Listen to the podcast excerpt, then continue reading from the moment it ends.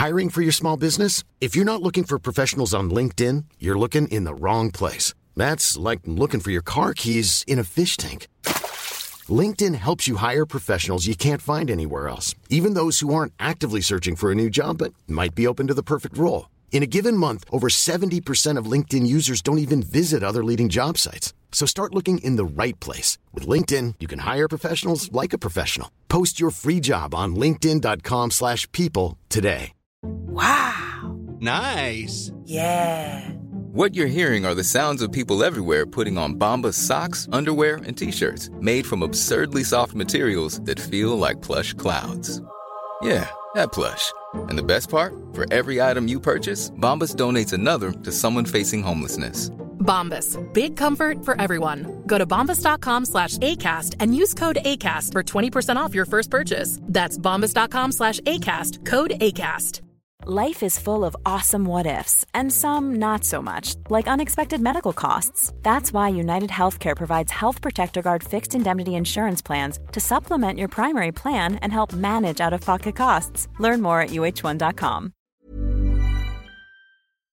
Vi är denna vecka sponsrade av Indie Beauty. Och Sofie, det här tycker jag är extra fint och extra roligt. Ja men Indie Beauty är ju ett skönhetsvarumärke som jag tror att väldigt många känner till, men det jag älskar mest det är att Indie Beauty liksom vill vara mer än bara produkter, vilket de ju också är. Exakt. Indie Beauty står ju för Independent Beauty, skönhet på dina villkor och för din egen skull.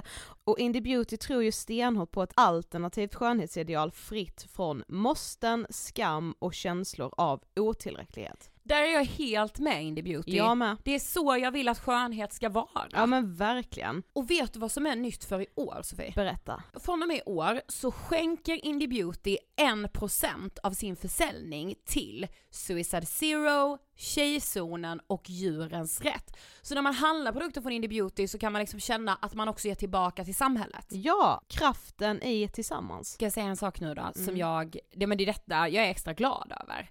Nu har Indie Beauty tagit fram en keps och den tycker jag ändå så på sommaren, skyddar sig från solen. Jättebra, jag älskar kepsen. Men det bästa, de bidrar till Suicide Zeros viktiga arbete för att minska antalet självmord och självmordsförsök. Så för varje såld keps så går hela vinsten, 100 kronor, direkt till Suicide Zero. Då kan man liksom göra nytta både för samhället och sin hud på en och samma gång. Ja, och kepsen kostar 169 men alltså hela vinsten går då som sagt till Suicide Zero. Mm. Så om man vill göra skillnad när man är där ute i solen, nu när den börjar titta fram, då ska man välja den här kepsen. Den säljs exklusivt på indiebeauty.se och på Apotea. Tillsammans kan vi skapa en ljusare framtid. Vi ses med kepsarna på! Tack Indie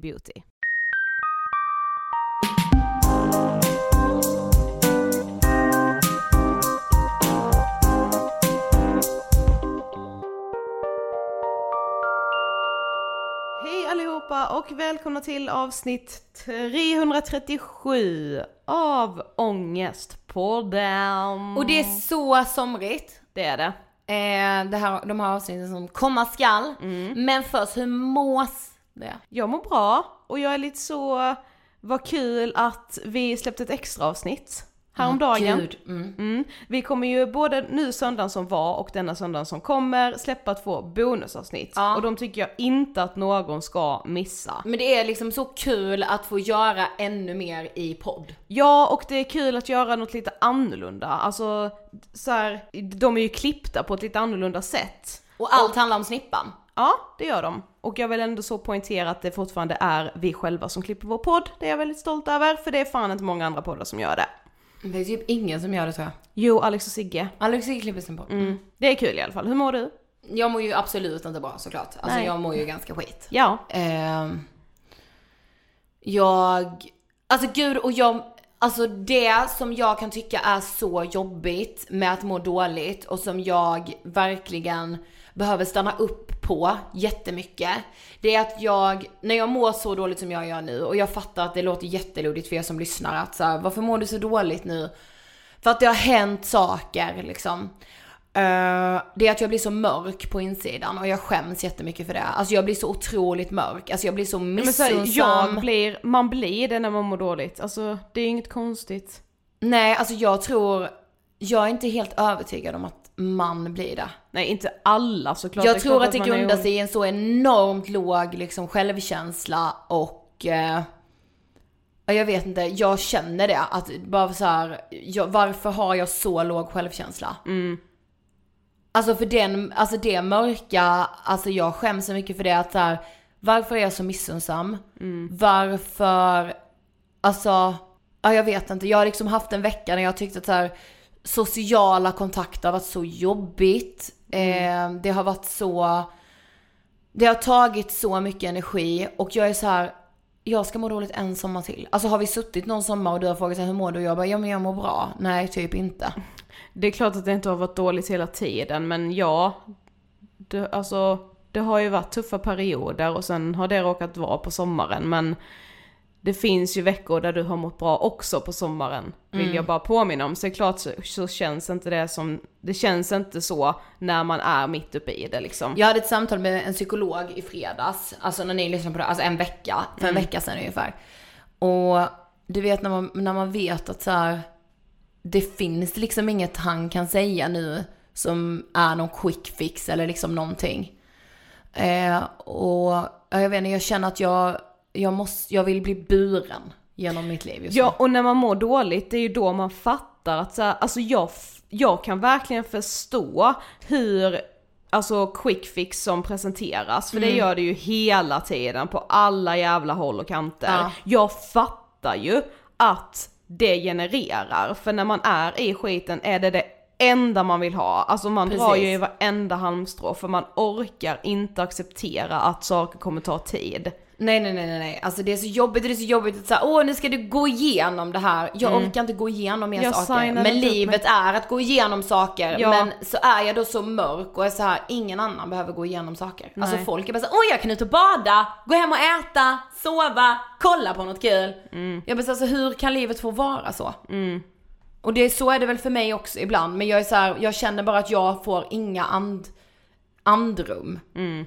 Så det väl lite synd om mig. Idag ska det handla om kärlek. Men först. Vi är denna vecka sponsrade av Nextory. Ljudböcker och e-böcker när och var du vill. Ja, alltså hos Nextory så kan du alltså streama böcker. Du kan både läsa böcker och lyssna på böcker var du än befinner dig så länge du har en surfplatta eller mobiltelefon. Vi pratade om detta senast förra veckan med en kompis.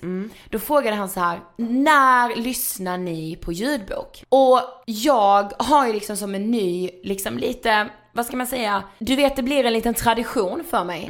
Varje en dag. ny rutin. En rutin, det var Ja. det jag menade. Ja.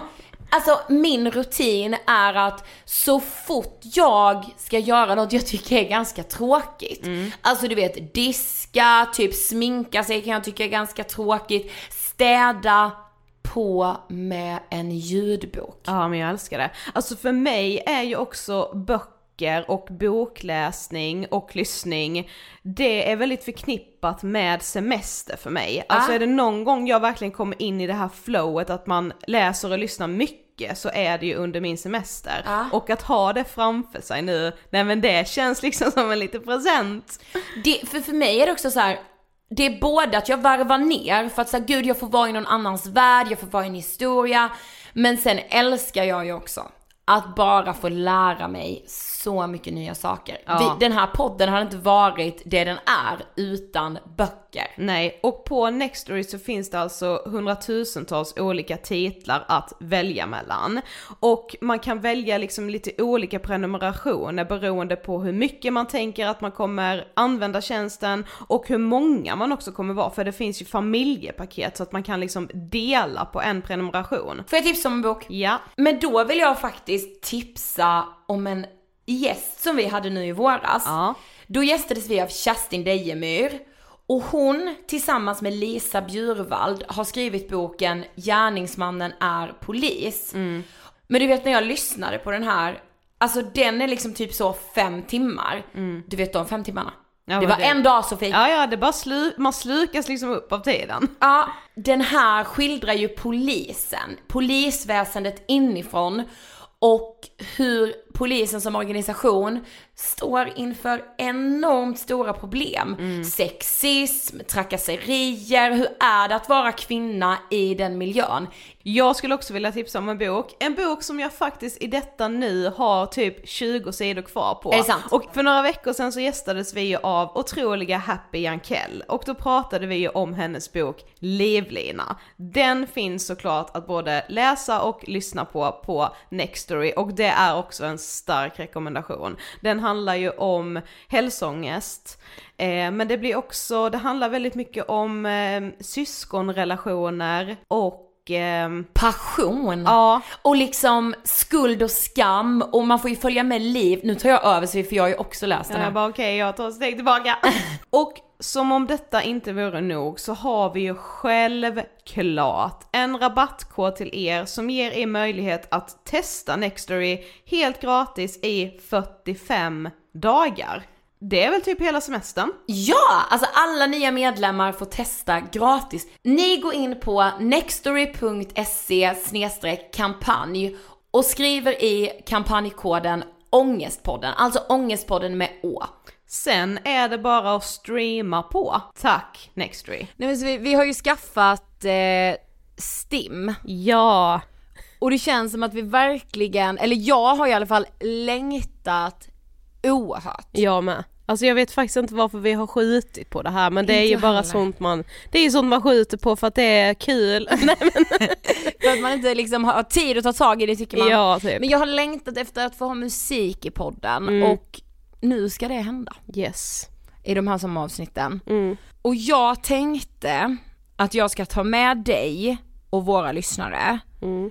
till mina kärlekar genom musik. Mm. Eller alltså inte bara kärlekar, det, det är för laddat liksom. Utan också någon flött, eller du vet fling. Pirr. Pirr också. Ja. Absolut, vi kommer vara i pirr. Mm. Det känns som att för varje kille, jag är ju heterosexuell, Mm. jag har varit kär i, alltså det är så kopplat till låtar, det är kopplat till artister, till musik, som att varje person jag har varit kär i, eller så här, varje förälskelse jag har haft, tillhör en låt. Mm. Och jag tänkte att jag kan ju liksom inte namnge de här stackars människorna. Måla ut. Du vet så, göra, ja, då är jag August Strindberg, vi ses i min nästa roman din jävel. Nej men det går ju inte så. Vi ses i min nästa podd. Nej, nej men det går ju inte. Nej. Så jag har gett dem en bokstav. Mm. Och det är, det vill jag verkligen säga, det är nödvändigtvis inte första bokstaven i deras namn. Nej. Det vill jag verkligen vara Du tydlig har med. verkligen anonymiserat. Det har jag. Jag ska fråga dig en sak. Ja okej. Minns du första gången du var kär? Eh, ja. Och hur liksom, hur ser du tillbaka på det? Ehm, att det är, eh, var läskigt, jättehärligt, men det är också förknippat med eh, alltså mycket tårar för att jag blev ju Mm. väldigt ledsen. Liksom. Mm. Det, blev, det slutade inte bra. Mhm. det har ju aldrig gjort det för mig. Nej men, eh, men det är ju också en person som har eh, lärt mig väldigt mycket om mig själv Mm. utan att han har verkligen inte behövt göra någonting. Nej, jag men jag har lärt mig mycket av den kärleken Mm. kan man säga. Ja för jag, första gången jag blev kär, Mm. då blev jag kär i T. Mm. Och då gick jag i nian. Han var två år yngre än mig, men du vet han var ändå så jävla mycket coolare än jag. Ja. Alltså, jag minns inte hur det gick till, men plötsligt så handlade varenda dag om att han och jag skulle chatta med varandra på MSN. Mm, och saknar MSN så mycket. Och du vet det var så enkelt. Mm. Alltså han lyssnade liksom på vad jag hade att säga. Och vet du när jag skrev det här så tänkte jag, vi fucking dansade i skrift tillsammans. Fy fan vad det är underbart när man gör Du, det. vi alltså, gjorde I den här lilla chatten liksom. Ja. Och när vi sågs första gången för, för att vi skulle titta på film, så blev vi också tillsammans direkt. Mm. Och han var, nej men du vet han var så oerhört snygg och så jävla söt. Mm. På samma gång, och jag kunde inte fatta hur han kunde ha blivit kär i mig. Det var liksom, Jag, jag fattar inte det. Och vi skrev liksom att vi älskade varandra och jag fattade inte vad det innebar. Alltså det fattade inte han heller Nej. överhuvudtaget. Mm. Men jag visste liksom att jag bara ville vara med honom. Mm. Tror jag. Men efter en månad så gjorde han slut. Han skrev i samma MSN-chatt där allting började. Han skrev, vi måste snacka, punkt, punkt, punkt, punkt.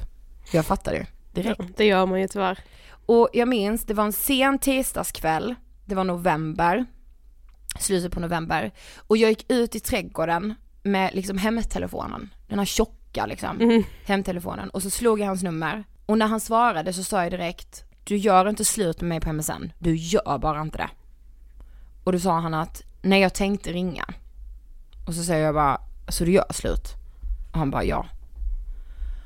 Och den här kvällen så grät jag mig till sömns. Och jag minns att jag trodde att så här, det är inte möjligt att göra det. Mm. Jag hade hört det. Men jag tänkte det är ju något man bara säger när man är riktigt, riktigt ledsen. Alltså, Det är så dramaturgiskt att säga att man gråter sig till sömns. Absolut så. Mm.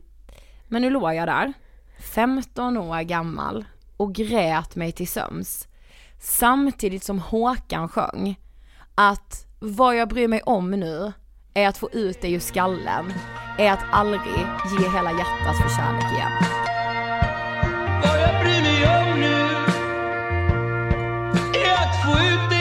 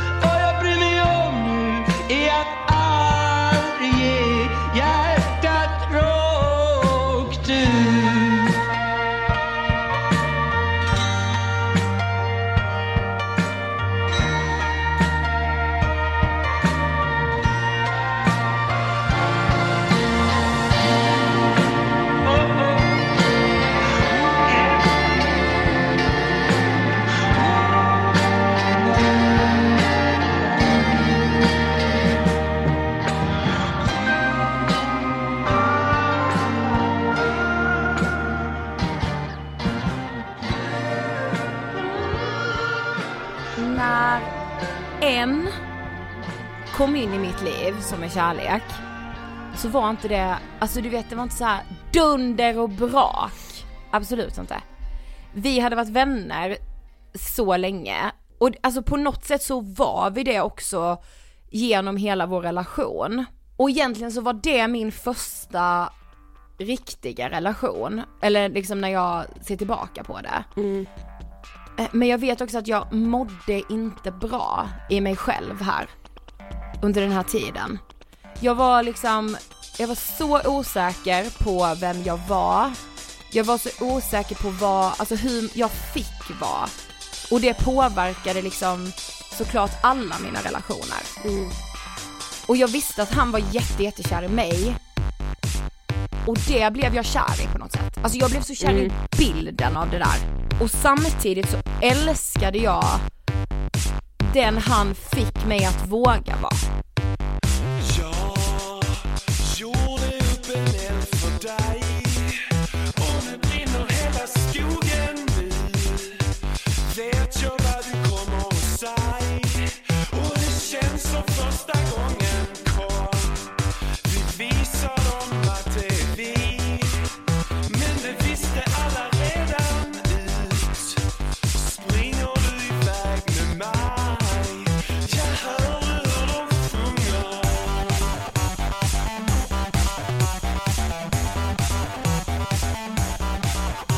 Sommaren efter vår relation så var jag liksom 17 år och helt galen. Minns du hur galna vi var? ja. Alltså, och när jag tänker tillbaka så ser jag fortfarande på den här sommaren som min bästa sommar någonsin. Nej men vet du vad man var då? Vad var Jag vet man? inte om det handlar om alltså åldern, att det är så perfekt ålder att vara 17 men alltså Ja. så här, för man är tillräckligt gammal för att liksom, ja men våga ta initiativ till saker och våga liksom lite typ utforska sina egna gränser. Men man är ju fortfarande för ung för att förstå några konsekvenser. Ja. Man har ju inget konsekvenstänk typ. Ja. Det är klart man har konsekvenstänk men det är ju absolut inte utvecklat. Det Nej. blir typ färdigt när man är 25. Exakt. Eh, och det är ju typ det tråkigaste med att bli gammal tycker jag. Jag Ja. har så mycket konsekvenstänk. Men liksom, det var sommarromanser, men de var aldrig på liv eller död. Nej, De bara var liksom. ja. Men, men tidigt den här sommaren så hade det dock kommit in en ny person i mitt liv. Och Han stod i dörröppningen när vi anlände till en hemmafest i Växjö. ja. Och så här, alltså jag hade inte skrivit, det fanns liksom, jag hade inte printat ner någon checklista över hur jag ville att min framtida kille skulle vara. Men om jag hade gjort det kan jag säga, ja. då hade han bockat av varenda punkt. Min med. ja. Och du vet jag var så kär i hela bilden av honom och liksom av oss två tillsammans och jag höll fan på att dö av hela det att så här, vi två är, Men vi, alltså där var vi ju också eh, i en ålder där vi hade en bild av vilka vi skulle bli som vuxna kvinnor. Exakt. Och skulle vi bli de som vi trodde att vi ville bli, då behövdes en sån typ av man. Nu var ju inte han en man, han var ju Han en en ungkarl. Ja, en pojke, ungkarl. Men liksom, ja den, den stereotypa bilden han ändå var, det var en sån man vi skulle ha om vi skulle bli de kvinnorna som vi trodde ja att vi det är ville bli. så liksom. sant. Ja. För jag, det stämmer för jag tror liksom egentligen att det var samma sak för honom, han var väldigt Ja. kär i den bilden också. Mm. Eh, och vi, vi hade liksom kontakt hela den här sommaren. Men jag tänkte ändå att jag skulle ha en rolig singelsommar. För att till hösten, då skulle vi stadga oss han och jag. Ja. Och jag var, jag var helt säker Sofie. Det här var mannen i mitt liv. Och vi skulle flytta ihop, gifta oss, skaffa barn. Men när hösten väl kom och vi träffades, då fanns ju ingenting där. Ingenting. Eller alltså vi var vänner, absolut, vi hade trevligt, men ingenting mer. Nej. Och det var så jävla konstigt, men det var också helt odramatiskt på något sätt. Samtidigt liksom. Det svåraste där och då för mig var att förlika mig med att det inte kändes 100%. Alltid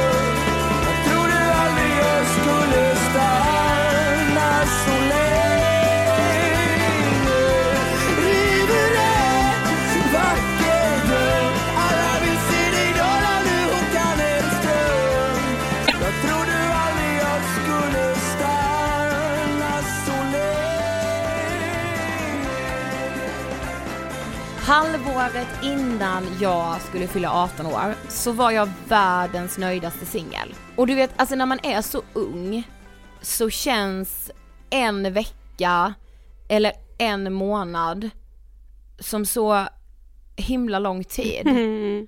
Och jag hann liksom under det här halvåret tänka att nej, jag har förlorat förmågan att bli kär. Man bara, det har gått ett halvår. Ja det är också så här, vad fan har man för bild av verkligheten? Alltså, Och men det är fint, det är Mm, jättefint. ja. Och i slutet på april 2011 så var jag på en weekend i Malmö med mamma och pappa. Och på den här tiden så, vi bloggade ju både du och jag. Mm. Men jag bloggade som att det vore ett jobb. Liksom. Du var bloggare. Ja, så, så på en uteservering i Malmö så skriver jag så här i bloggen. Jag har hittat inlägget så jag citerar. Ja. Kärlek för mig just nu är att vara fri, inte ha några krav och inga måsten. Att kunna göra vad jag vill när jag vill. Som jag hörde någon säga, att skicka ett sms utan att behöva tänka, gjorde jag något fel nu? Det är fan kärlek. Kanske inte imorgon, kanske inte om en vecka, kanske inte om tio år, men just nu. Slutcitat. Två veckor senare så var det hemmafest hos en av mina bästa vänner. Och liksom, du var där, alla som brukade vara med var där och så E. Vi gick på samma gymnasieskola och du vet när man vet vem någon är men så här, nej vi känner inte varandra, vi, Ja. vi skulle inte, alltså vi skulle hälsa max Mm. liksom. Så här, det är en människa man hade hälsat på om man hade varit i en helt annan stad men man Exakt. hälsade inte i skolan liksom. Nej. Vi pratade hela kvällen. Och senare så, så säger min bästa vän som har festen, jag undrar om du är singel? Och alltså jag minns där och då, alltså jag dör glädjedöden av att få den frågan. Och då vet ju inte jag att så här, det här kommer innebära att jag ska bli olyckligt kär i nästan ett år. För så här, vad spelar det här för roll? Vi hånglar, allt är svinhärligt och jag tänker ju att jag såklart inte kommer känna något för honom heller. Jag känner ju inget för någon. Alltså det här är så lugnt. Vi lovade dessutom varandra att det här var bara på skoj, det var inget seriöst. Det var så perfekt tyckte vi. Vi sa liksom att, men vi är så lika, det är så konstigt, vi vill inget seriöst någonsin. Vad konstiga alla är som håller på att bli kära i varandra, bli tillsammans och bara så här skita ut hela sina jävla liv.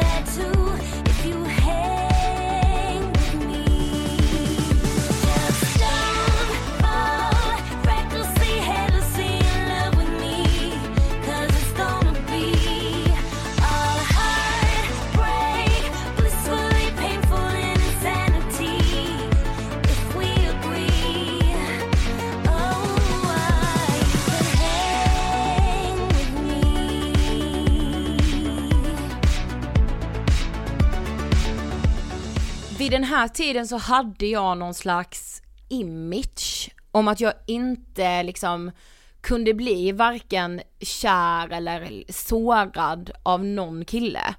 Och innerst inne så visste jag att jag höll på att bli kär i E. Men jag sa inte det till någon, alltså inte ens till dig, vilket är så sjukt sett till hur jag brukar vara som person. Så på den här bloggen som jag alltså använder mig så mycket av, så gjorde jag ett utkast som jag sparade i utkast, alltså ingen fick, kunde se eller läsa det. Som jag döpte till Dear Diary, Today he stole my heart. Och i det så skrev jag nästan varje dag. Eh, ibland skrev jag långt, ibland liksom något enstaka ord, ibland en liten mening. Och så datummärkte jag allting. För jag tänkte att om vi blir tillsammans ska jag titta tillbaka på hur allting började. Och det sjuka, jag har ju kvar, det finns ju sparat liksom hos mig idag men ingen har fått läsa det. Och sen berättade jag ju för dig till slut.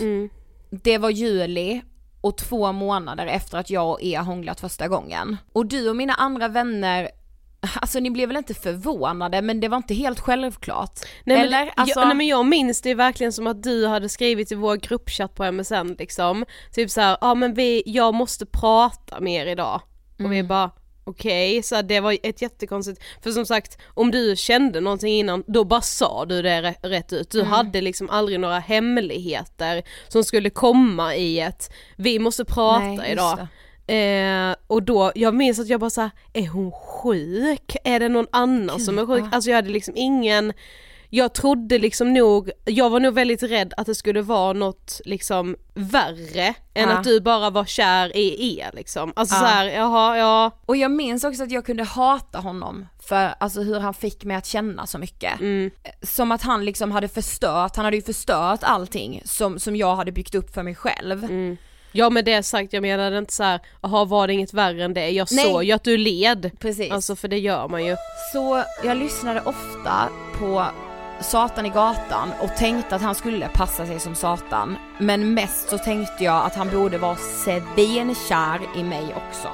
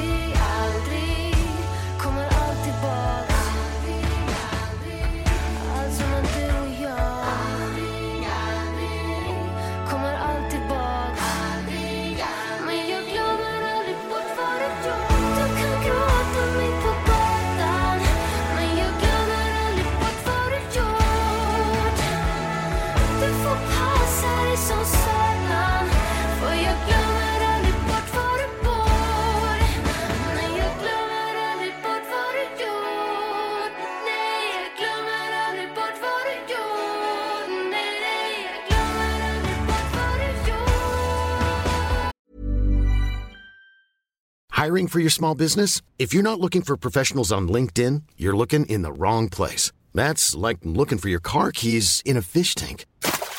LinkedIn helps you hire professionals you can't find anywhere else, even those who aren't actively searching for a new job but might be open to the perfect role. In a given month, over 70% of LinkedIn users don't even visit other leading job sites. So start looking in the right place. With LinkedIn, you can hire professionals like a professional. Post your free job on linkedin.com/people slash people today. Hey, it's Ryan Reynolds, and I'm here with Keith, co star of my upcoming film, If, only in theaters, May 17th. Do you want to tell people the big news? All right, I'll do it. Sign up now and you'll get unlimited for $15 a month in six months of Paramount Plus Essential Plan on us. Mintmobile.com slash switch. Upfront payment of $45 equivalent to $15 per month. Unlimited over 40 gigabytes per month. Face lower speeds. Videos at 480p. Active Mint customers by 531.24 get six months of Paramount Plus Essential Plan. Auto renews after six months. Offer ends May 31st, 2024. Separate Paramount Plus registration required. Terms and conditions apply if rated PG. One size fits all seems like a good idea for clothes until you try them on. Same goes for healthcare. That's why United Healthcare offers flexible, budget friendly coverage for medical, vision, dental, and more. Learn more at uh1.com. Sen blev det höst och det blev fan sorg i mitt hjärta. Han var ju inte kär i mig och jag var så jävla kär att jag ville dö, typ. Och jag minns sista gången som vi gick hem tillsammans. Det var eh, första kvällen som det var minusgrader. Och jag kände att jag har aldrig varit så här varm på insidan trots att det är så kallt ute. Och jag ville liksom, alltså jag ville så gärna att det skulle bli vi. Så i mitt utkast på bloggen så skrev jag Snart är det för sent för att ingenting säga. Men jag vet inte hur, vad eller när. Jag tror du bryr dig. Visst gör du. Jättelite. Och en tisdag i november så ringde jag dig eh, och då stod du ute i skogen vid, vid mitt hus och hulkade fram något om att så här, jag orkar fan inte mer. Hur kan jag känna så här? Sen blev det helg och fest och så sprang jag från den här festen längs en vägkant och du tillsammans med Vickan plockade upp mig i en taxi. Och för jag vet att jag hade bestämt mig för att jag skulle ha en bra kväll och blev så jävla besviken på att jag inte bara kunde hålla ihop. För han var ju också på den här festen då. Alltså jag ville liksom bara, jag minns att jag tänkte, kan han inte bara se det han såg den där första kvällen? Så när jag sprang där längs, längs kanten, alltså det var liksom det var allt jag kunde tänka på och senare den kvällen så satt jag lutad mot ett elskåp mitt i stan och bara grät ögonen ur mig. Och på något sätt kände jag mig så dekadent och typ olycklig. För att vara olyckligt kär för allra första gången, alltså det är fan ett trauma. Jag minns liksom att jag inte, alltså jag blev inte klok på hur jag kunde, alltså hur kunde det göra ont på insidan? Jag fattade inte. Jag skulle nog säga att varje ny olycklig kärlek är ett nytt trauma. Och jag kände liksom inte igen mig själv. När jag blev, har varit olyckligt kär senare har jag ju fattat att det är starka känslor men jag kunde inte fatta det. Nej. För jag var ju hur ung som helst, man fattar inte det. Nej. Man kan inte dela med så starka känslor liksom. På något dumt sätt så vet jag också att det var som att jag la ifrån mig ansvaret om mitt eget liv. Mm. Alltså jag vet att så här, ja men jag sprang från den festen, jag var hur dramatisk som helst, jag vägrade följa med er hem. Ja. För att jag, bara, jag var bara ledsen, det var allt jag mäktade med på något jävla sätt. Och det går ju inte att förstå och få perspektiv heller när man är liksom 17 år och svinledsen. Men jag berättade för honom innan jul den hösten. Och han var jättesnäll som lät mig liksom öppna hela mitt hjärta. Jag sa, jag, jag är kär i dig. Och han sa att han inte kände samma. Och då minns jag också att jag tänkte att han behöver tid. Han behöver lite tid för att ta in detta. Han ska bara smälta mina ord här. Ja, tid på sig att bli kär i mig. Och egentligen var ju det ologiskt för för mig tog det en dag, en kväll. Då borde det inte ta ett halvår för honom. Och egentligen var han kanske inte mer liksom snäll den kvällen än liksom andra kvällar. För han var aldrig en idiot med mening. Alltså han kunde inte veta att om han hade bett mig stå i kortärmad tröja i snöstorm och minusgrader i 24 timmar hade jag stått där i 30 timmar för att bara vara säker. Och så tänkte jag det spelar ingen roll. Varför berättade jag det här? Jag skämdes liksom. Men jag visste liksom redan svaret. Jag behöver ju det här för att gå vidare och kunna säga tack och hej. Och vad fint att vara, alltså att kunna vara så jävla kär. Och jättesorgligt att han inte kände samma sak för mig. Får ingen luft, blir knuffad runt jag men jag känner ingenting alls. Allt går för fort, de andra drog. Andas, andas men det är för varmt. Jag är för full, du är för ung. Jag ser dig prata men hör inte ett dugg. Leta mig ut, blinkande ljus. Andas, andas, allting snurrar runt.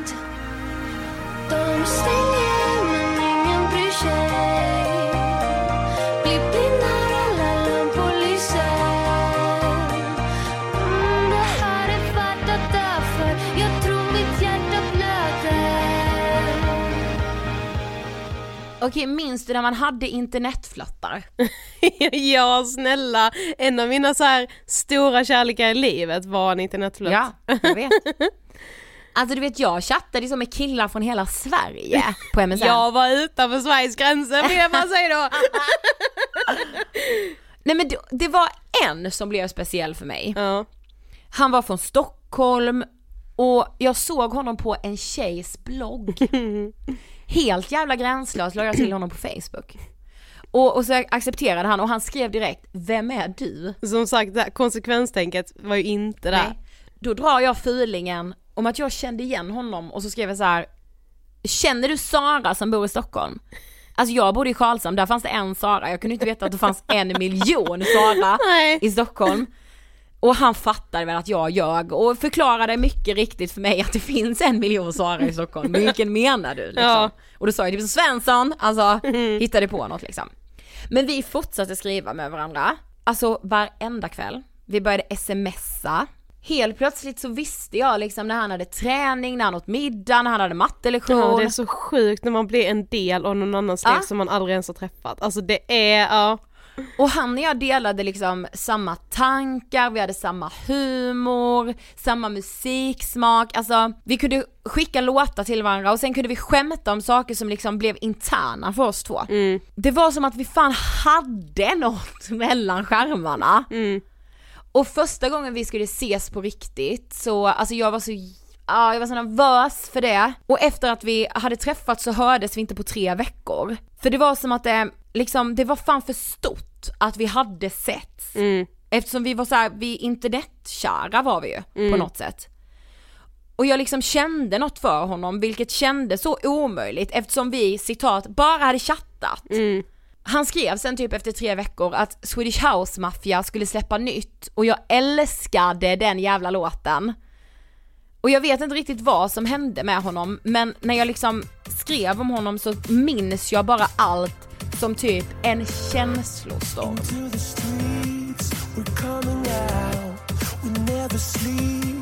Never get tired. Through urban fields and suburban life. Turn the crowd up now,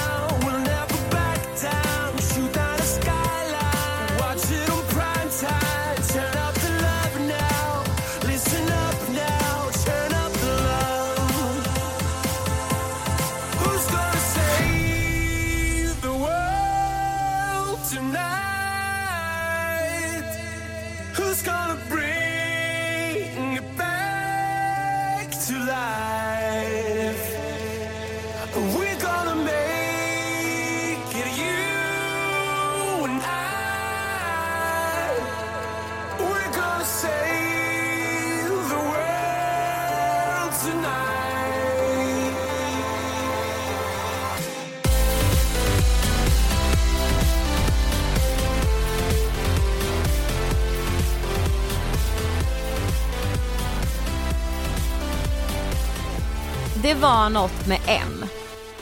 Jag fattade inte vad, men jag vet efter en fest frågade jag dig om inte han var väldigt snygg ikväll. Och jag och M sa att vi var typ bästa vänner någon gång sista året på gymnasiet. Och det var så jävla lätt och så jävla svårt att vara med honom på samma gång. För han fick mig liksom att skratta hela tiden. Samtidigt som han kunde göra mig galen och starta hetska diskussioner om liksom vad fan som helst. En natt så sov vi tillsammans, eh, vilket blev en natt till och en till.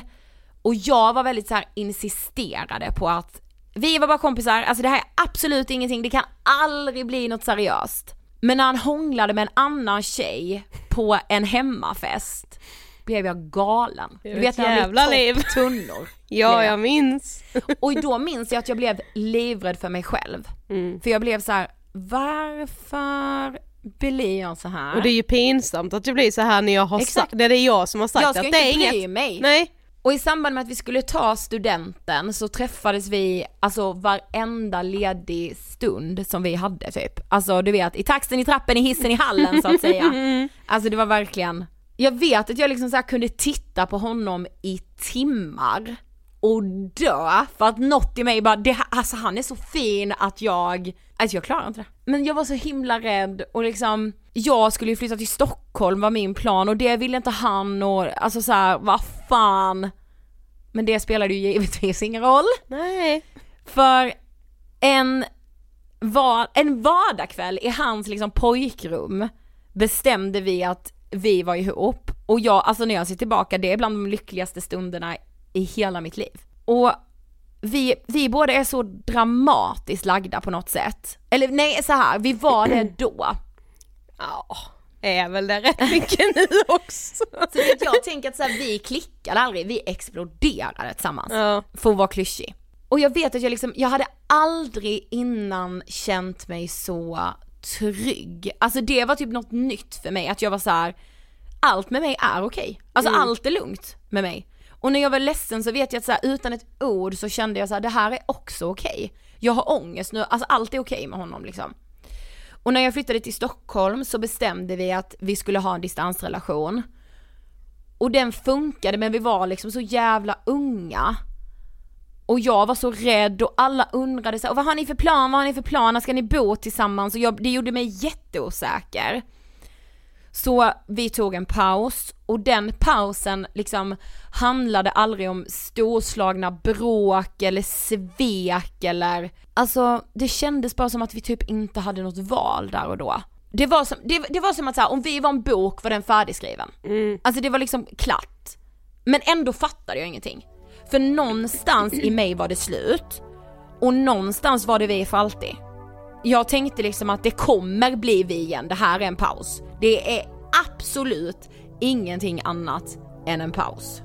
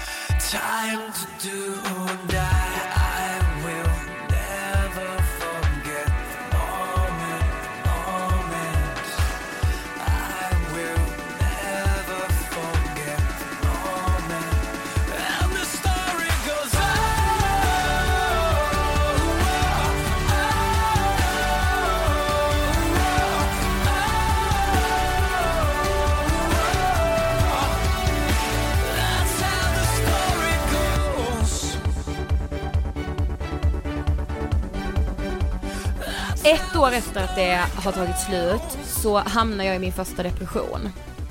Och min psykolog vet jag beskrev det så bra, det här har jag sagt innan i podden, men hon beskrev det som att så här, jag hade tagit vårt uppbrott, lindat in i silkespapper och ställt upp på hatthyllan. Och ett år senare plockade jag liksom ner paketet för att bara så här: okej, här i låg den största hjärtesorgen i mitt liv. Mm. Det var sommar och det var festival och jag hade så här klätt mig i världens snyggaste klänning och du vet jag tänkte att jag lite nonchalant nästan skulle vara så här, men du alltså ska vi inte försöka igen? Ja. Alltså det ska ju typ vara vi. ja. Men ändå vara Så lite så skön i Ja. det. Så jag smsar honom att vi borde ses och han svarar något om att vi inte borde det. Och då skrev jag att så här, jag är på väg hem till dig nu och att han var tvungen att möta mig. Och du vet, alltså han var iskall när han stod i sin hall och sa jag har träffat någon annan. Och jag vet liksom inte hur det känns när världen rasar. Men alltså det måste kännas som det kändes då. För plötsligt så satt jag på hans hallmatta och skrek, alltså du vet när man primalskriker, alltså när man bara såhär, var kommer det här skriket ifrån? Ja. Det var som att, eller så jag hade liksom levt i förnekelse i ett år och nu säger han till mig att det fanns någon annan.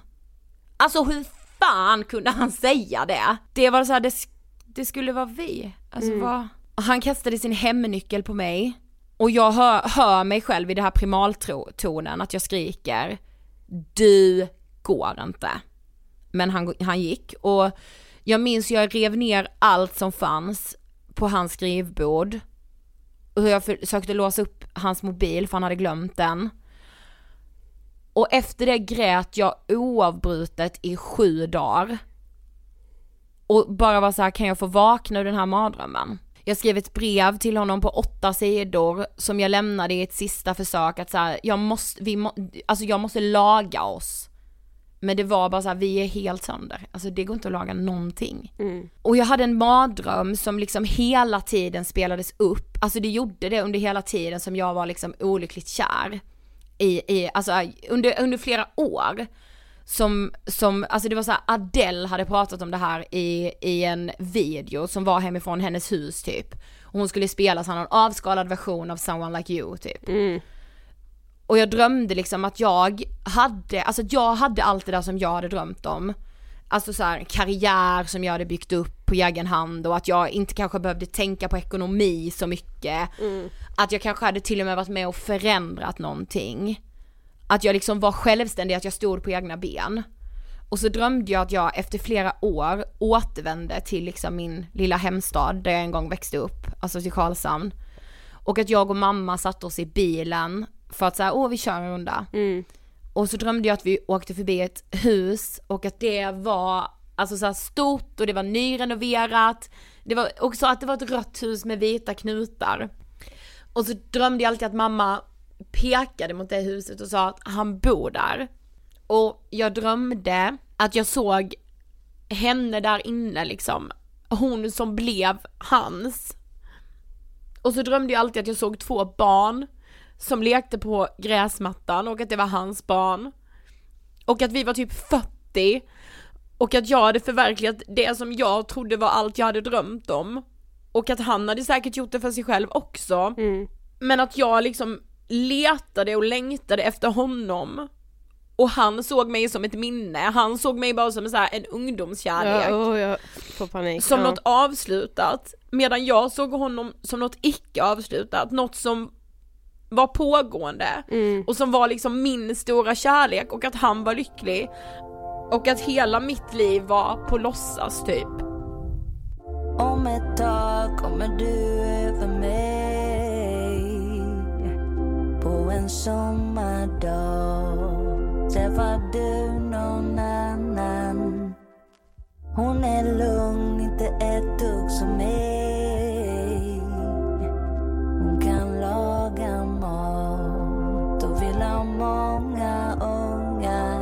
men sen drar du ett skämt och får dra det igen. Du tänker det hade Anna fattat.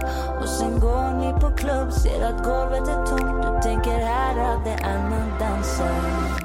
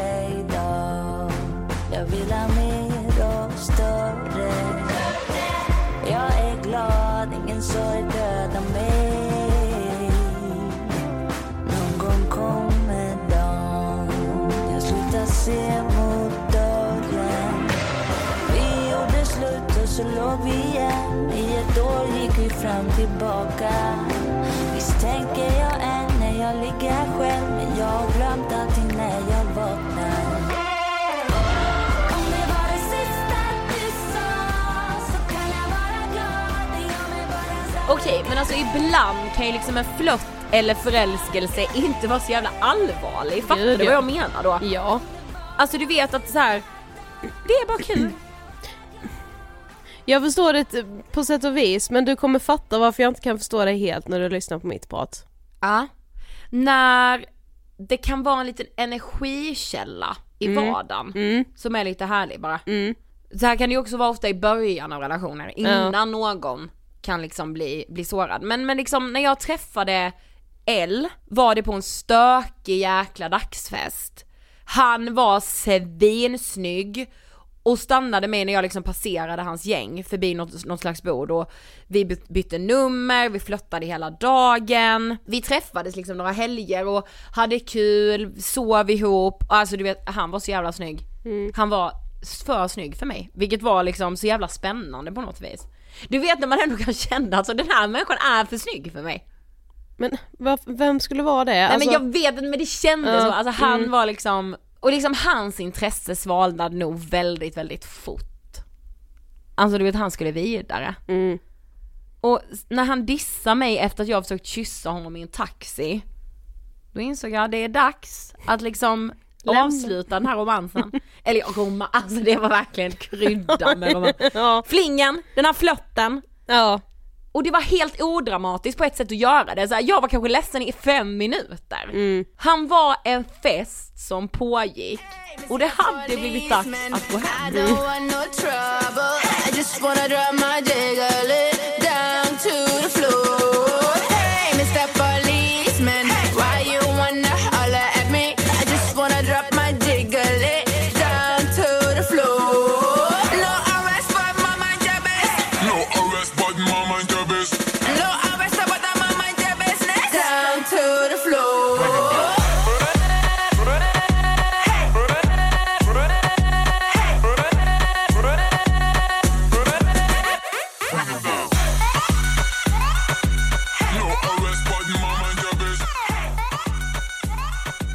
jag träffade C första gången blev jag chockad.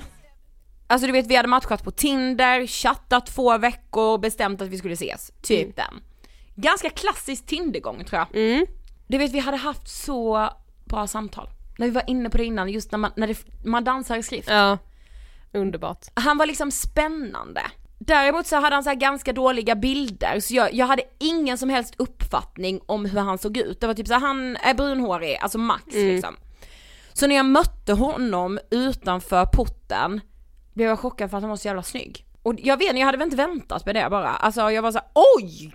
Alltså den liksom. Han skulle dra utomlands i ett halvår så vi kunde liksom inte ses för att vi så här skulle bygga något. Men vi dejtade. Eller så här, skulle man fråga honom skulle han nog inte säga att vi dejtade. Det är det också. Nej. Men jag kände mig liksom, jag kände vi dejtade. Mm. Jag kände mig typ levande med honom. Och så här, han fattade saker, han var liksom intelligent. Och jag la så sjukt mycket tid på honom. Jo. Så här, egentligen, jag saknade mitt ex men tänkte att jo, men detta kan nog bli hur bra som helst med C istället. Han åkte utomlands och det enda vi bestämde var så här, men när, när du kommer hem så ses vi igen. Ja. Och när han kom hem igen så visade det sig dock att han sagt exakt samma sak till en annan tjej. Och han blev också tillsammans med henne sen. Sen fick jag en ursäkt några månader senare efter att de gjort slut då liksom såklart. Mm. Vi sågs igen alltså, då fattade jag att så här, alltså här finns ju absolut inget att bygga på. Så det var bara att tacka för sig. This whiskey got me feeling pretty. So pardon if I'm impolite.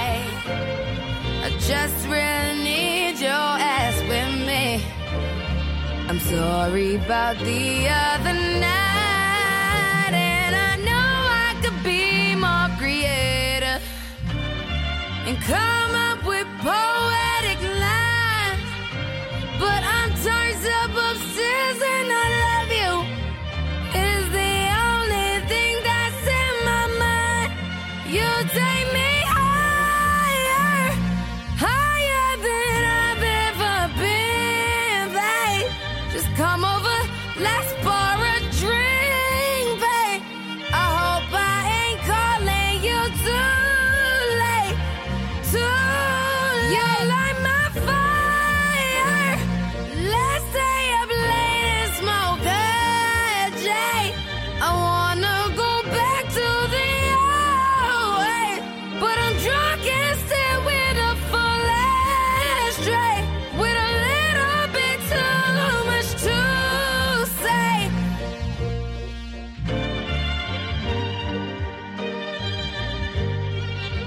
Jag ska börja avrunda Sofie. Ja. Men jag måste liksom avsluta med Emil.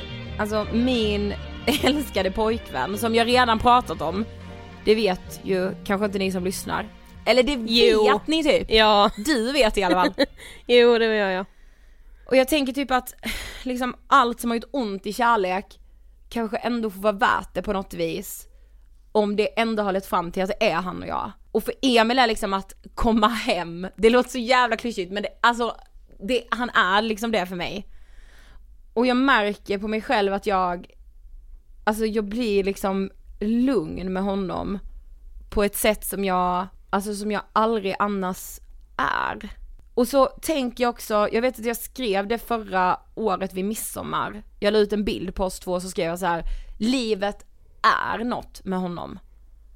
Alltså det är liksom odramatiskt men det är också jävligt allvarligt. Alltså på samma gång, jag vet liksom inte riktigt hur jag ska beskriva det. Och så här, det är hur cheesy som helst att så här, beskriva hur mycket jag älskar honom eller vad han får mig att känna. Att jag kan ligga vaken bara för att kolla när han sover för att han är så jävla gullig och fin då.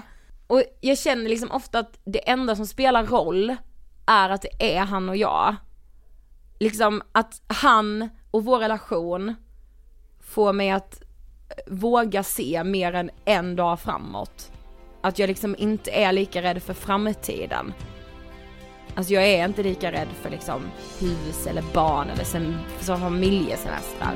Så länge det liksom är med honom. För liksom, det är han. Och det känns som att det typ alltid har varit så. Och jag önskar du finns kvar när solen stiger När natten blivit dag Vill du ha mig då? För jag vill öppna mig för dig När solen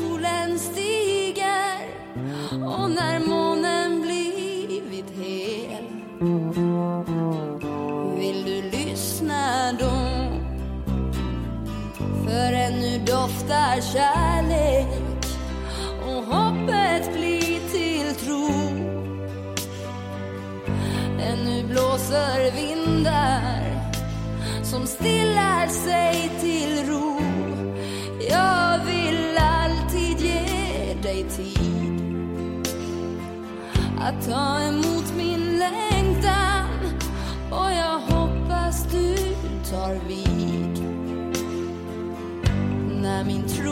tro är svag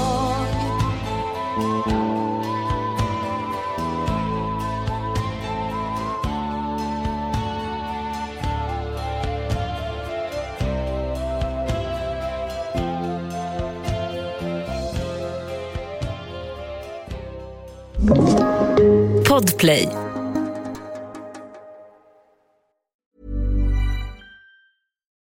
I have two new obsessions that I need to share with you. Impress No Glue Press On Manis and Impress Press On Falsies Lashes. Trust me, these are getting ready game changers. Both require no glue, so there is no damage to your natural nails and lashes, no mess, and no annoying dry times. Just one step and you're done. Boom. Instant glam. Visit impressbeauty.com slash presson and use code PRESSON25 at checkout for 25% off Impress Manicure and Press On Falsies.